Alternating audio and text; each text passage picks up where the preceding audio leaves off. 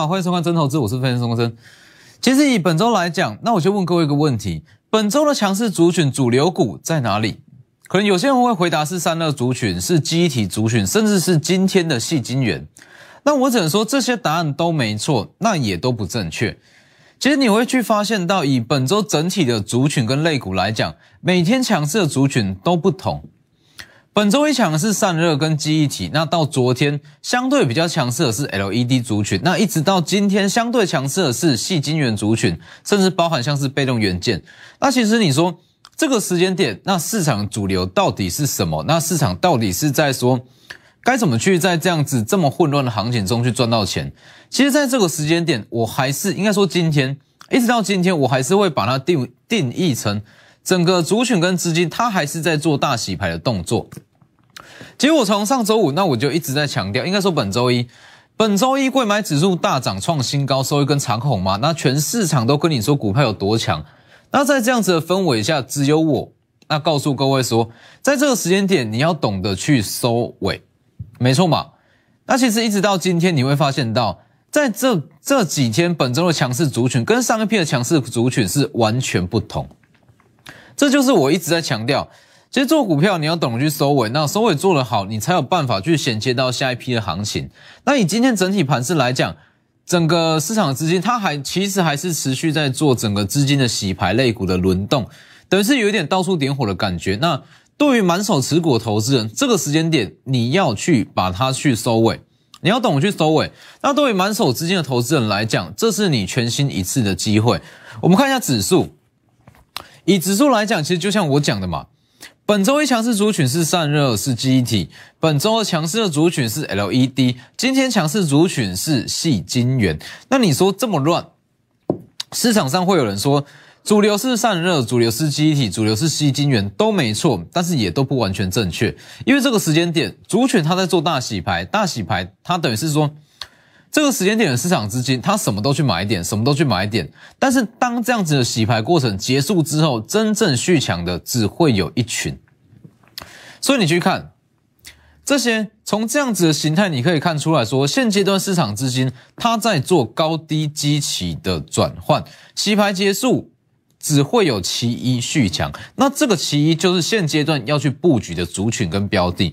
所以你去看。你这样子回过头来看，你会发现为什么我在本周一、本周一这样子的行情之下，因为本周一氛围其实非常好。本周一这么好的氛围之下，我去告诉你要去收尾，那要去把十五获适度去获利出场，好像有一点泼冷水的感觉。但是到了今天，你会发现到为什么我会这样子去告诉各位说，你要懂得去收尾。好，那其实在这个时间点，应该说从上周五，这整个流程是这样：从上周五开始，那上周五在这里。指数最高是收一七九八六，那差十四点，他就去挑挑战了万八。那没有挑战成功过后，其实对于市场上的投资人跟资金来讲，就像我一直在强调，现阶段的市场其实都已经认定说指数早晚会站上万八，所以他已经在去做个股高低基期的转换。这个时间买的，他会是去看说什么样的股票有机会在万八以上会开始起涨，所以这个时间点。其实会是一个很好的布局时间了。那对于满手持股的投资人，你要懂得去收尾。那满手现金的投资人，这个时间是全新的进场机会。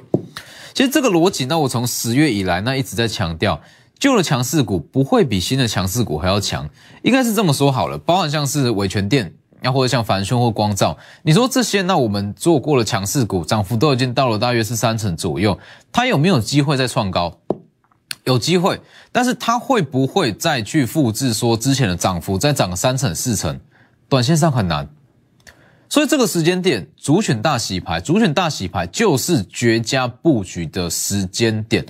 所以其实你说这个时间的主选主流到底在哪里？其实说真的，目前还不明朗。那只能说，对于下一批族群来讲，现阶段会是很好很好的买点。所以其实你这样看下来。从本周一，应该说从上周五，从上周五那一直到今天，全市场只有我告诉你要去收尾，因为大家一定是说，好行情有多好，你不去买股票，你会错过多少机会，多少机会。但是你如果不懂得收尾，你会衔接不上下一段的行情。这也是我一直在强调，其实很多东西你单看指数，那你看不出里面到底在去做什么样的动作？你说你单看指数，就是指数创高，呃，指数差十四点，没有攻上万八，开始在回档，但实际上这个回档的过程，资金已经在去做高低机器的转换。所以其实像这样子的东西，那你在我的两大平台 Lighter 跟 Telegram 里面，你都找得到。这两大平台其实最大的价值在于说。我告诉各位的都是你在外面学不到的东西，包括像财经媒体、财经书籍，不会有人告诉你什么资金流向、类股轮动，大家都跟你去看指数，但指数实际上根本就不重要，它让你看的只是一个操作的逻辑。好，所以其实大家可以发现到，从十月份以来。哦，从十月份以来，那我们每一个阶段都有属于不同阶段的强势股嘛。十月份包含像是深茂，包含像是汉磊、中探针、智源、爱普，这些都是属于十月份的强势股。好，那十一月包含像是伟权电、凡轩，甚至光照，这些是属于十一月的强势股。那一直到今天亮灯涨停的上药，我有讲过嘛？上药其实这是属于说不同过程、那不同周期的一个强势族群。那其实。这些强势族群这么多，我们去操作过的股票，我们买进的理由每一档都不同，但是它的共同点是，每一档股票我都不会去赚好赚满，我不会把它完整的一段赚好。等于是说，当一档股票它开始在进入，当市场上开始在追逐、再去猜测它的高点，这个时间点，我会开始把资金转移到下一批的强势股上。所以其实我从上周，那我一直在强调一个观念，在这个时间点，全市场要去拼的是短线上的绩效。那去拼短线绩效，其实不是叫你说频繁去做短线操作，还是干嘛干嘛，而是说你要把上一批强势股跟下一批强势股它的交接点、交接处，把它处理的越小越好，甚至最好是可以重叠，你才有办法去提升你整体操作流畅度。流畅度提高了，那整体绩效自然会往上拉。所以你去看。我直接带各位来看十月份，十月份汉磊，那我们这样做上来，结果我们出场之后还还有高点，但是我选择不去把它赚满。汉磊、智源出场之后也都还有高点，中探针，还有三三零五的深茂，这些是属于十一月份。那当市场这些是从。从无到有，从市场没有热度，那我们开始买买买到说市场这样频繁再去追价，那当市场再去猜测这些股票说会涨到哪里，还有没有高点切入，能不能去买的时间点，我早就已经把股票获利出场，把资金转到全新的股票上面，像是凡轩，像是凡轩，像是伟全电，像是光照。好，那当这些强势股市场又开始去追价说。光照能不能到一百五？能不能到一百六？伟权电呐，凡轩到底会涨到哪里？当市场又一窝蜂进场，这个时间我又开始去把持股获利出场，把它转到新的一批强势股上。其实这个逻辑就像是我前几天一直在强调，一直在强调这样子的逻辑，其实讲白话一点，就像是在接力。接力大家都有看过嘛？那为什么这一棒的跑者跟下一棒的跑者中间会有所谓的助跑？这个助跑的动作，它的目的就是要提高整体的流畅度嘛。流畅度高了，那整体的秒数自然会往下去，要往下去加快。好，那做股票也是一样，你去做这样子的动作，不需要去怎么赚好赚满，去做这样子的动作，你可以加快，应该说加大你整体操作绩效流畅度。流畅度高了，那绩效自然会往上提升，没错嘛。所以其实。很多人会告诉你说，一档股票我们就是要赚好赚满哦，从头赚到尾，任何一点价差我们都不能放过。但是如果你去看单一个股来讲，也许这样没有错。但是如果你换个角度去看，你去看你的交割户的数字，你去用这样子的动作，其实你会错过后续一段的行情。这样子的动作绝对不会比较好。你说把一档股票赚好赚满，那其实你会错过下一批强势股。最好的进场机会，所以你去看，当市场在封这些强势股的同时，那我告诉各位，像是一三一六的上药嘛，就像上药这样子的股票，它平常不会有什么太大资金进场。那当整个资金，应该说当整个市场开始在大洗牌，那有一点面临说主流股的空窗期，这类型的资产股、银建股就会特别的强势。其实这个东西就像是我之前有提过。像是太阳能，包含像离岸风电，像是绿能这类型的个股，它什么时候会最强？当市场再去做资金轮动，这个时间点，因为市场再去做高低基期的转换，所以没有所谓的主流，没有所谓的主流资金就会转往一些既有利多，它这些利多本来就存在的个股上面。今天太阳能也不错，所以你去看一三一六上药，十一月十八讲嘛，当时在这个位置去布局，往上拉到二十点九。十一月十九再创高二十一点五五，那最大利多是在于说土地认列加上它有可转债，那总监的认列出估是八到十元，今天一度又涨停，也是二十趴。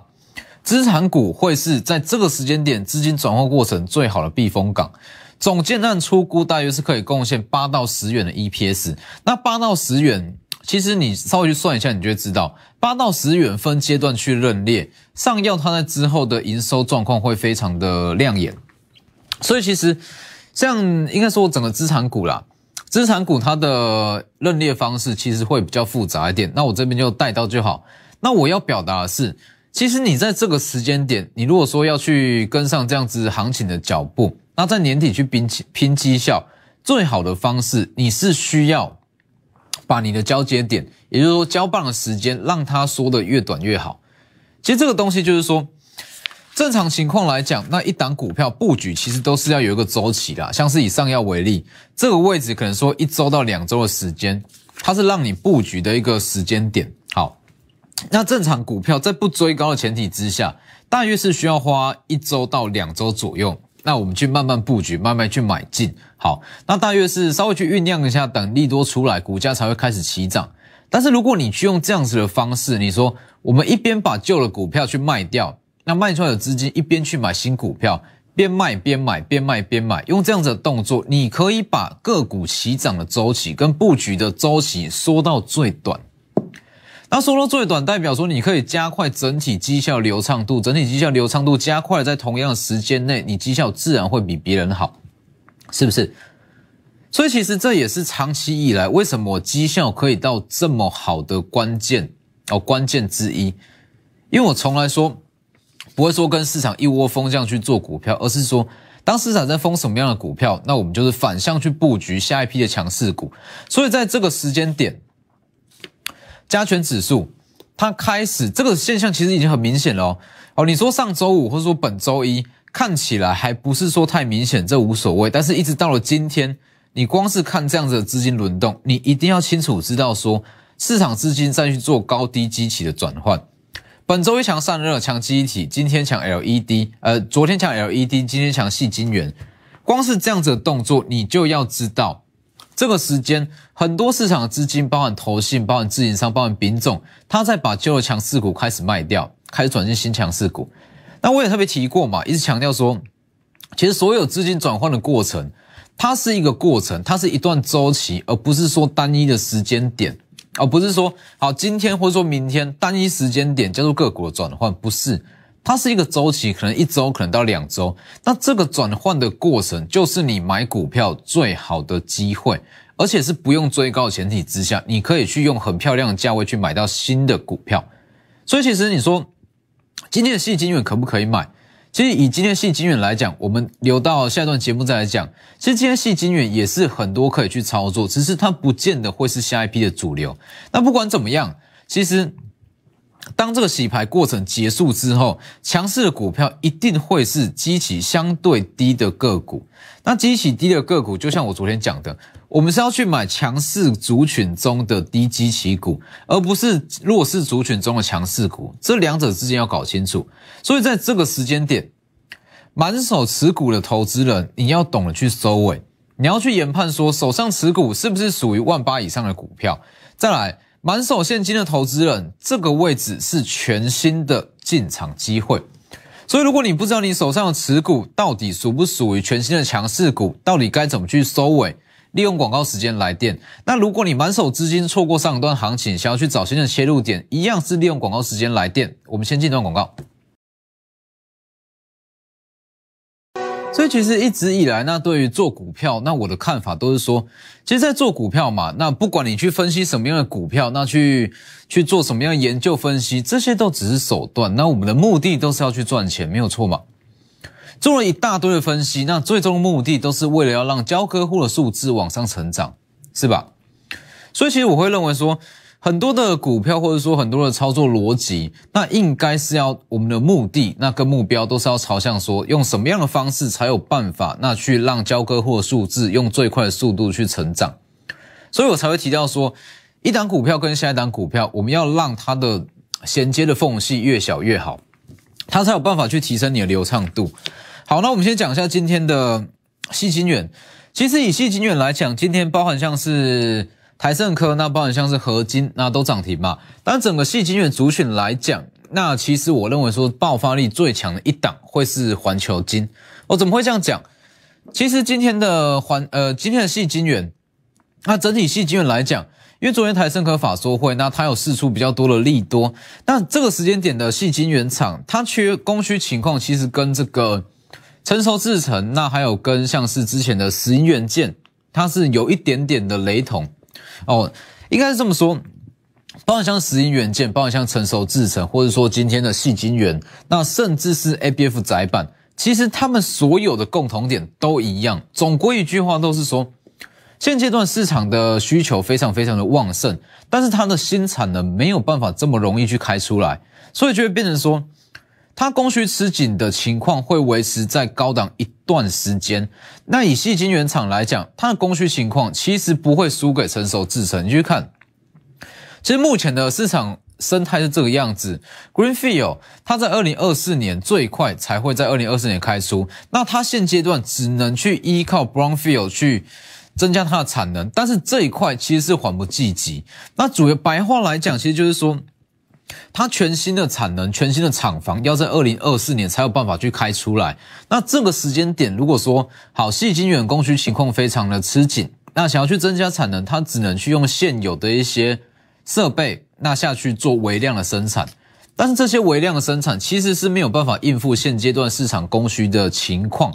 所以其实以目前整个产业面来讲，大约是在明年的第一季是有机会，整个细晶圆的报价是有机会超越二零一七年的新高点。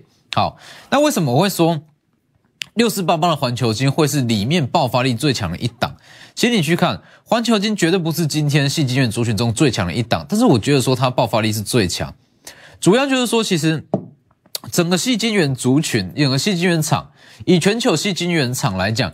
它已经有一点点形成是所谓的寡占市场，因为其实光是四间哦，日厂的大约是两间，日厂两间，那包含台厂的环球金，那跟德厂的世创，其实在这个时间点，光是这四间，日本、那德国加上台厂，光是这四间市占率就大约是到了九成哦，那到了九成，代表说这个产业它的技术门槛是比较高一点，那它的呃它的。市占率是有一点点的偏向寡占，那既然是这样，那要去选，一定是选产能最大的一档。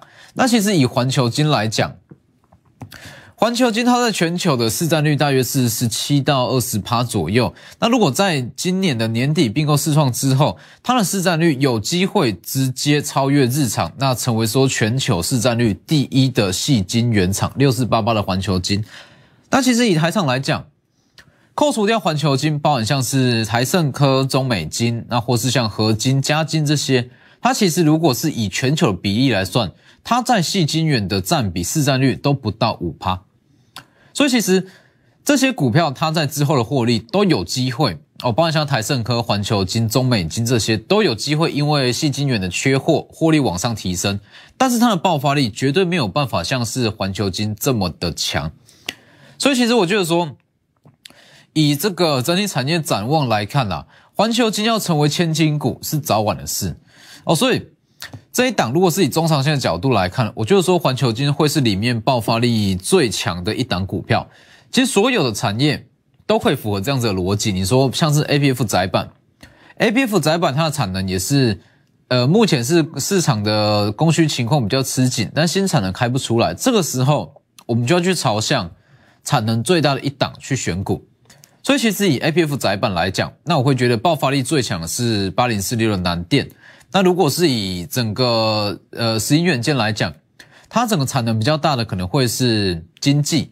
那包含像是成熟制成，那最大产能的可能就会是联电。以这样的逻辑来看，其实环球金它是很有机会成为新的千金股。好，那其实环球金能不能成为千金股的关键，在这边也稍微分享一下，就是说环球金它其实是贵买指数的全指股，它第一大全指股。好，那第一大的全指股代表说。贵买指数要涨，其实要靠的是环球金。那如果在这个时间点，贵买指数在高档震荡，但是环球金没有跟着往下回点的话，之后下一批呃下一波贵买指数的上攻，有机会是由环球金带出来，这个时候它就很有机会成为所谓的千金股。所以你去看这样子的逻辑，你会知道说为什么长期以来，那我的绩效可以维持在这么高的水准之上，因为我不会说，其实你说。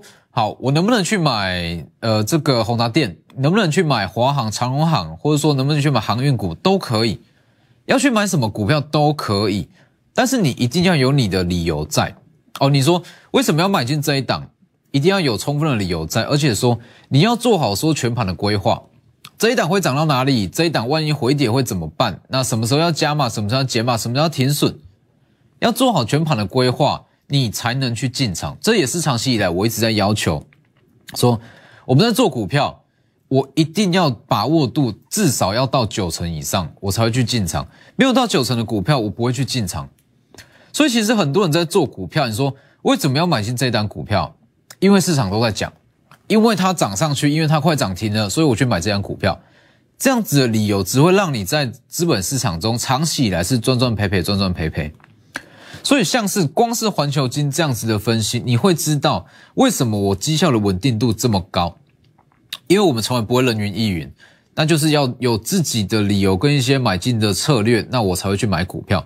所以，在这个时间点，关前大洗牌，提前买进属于万八的强势股，一直到今天，从本周一一直到今天，市场都在做资金的转换，高基企与低基企的转换，洗牌的过程在持续。那这个过程就是你买股票跟你去做一些持股转换最好的时间点，所以把握这样子的行情，这样子的震荡，提前去布局。那还有这一档新贵版的台积电，这一档很多人之前在问说还有没有新的买点？那我可以告诉你，这几天也是因为因为它的它是新贵股票，所以没有涨跌幅限制，它的波动比较大。那这几天大盘回档，它一样有跟着往下去做拉回。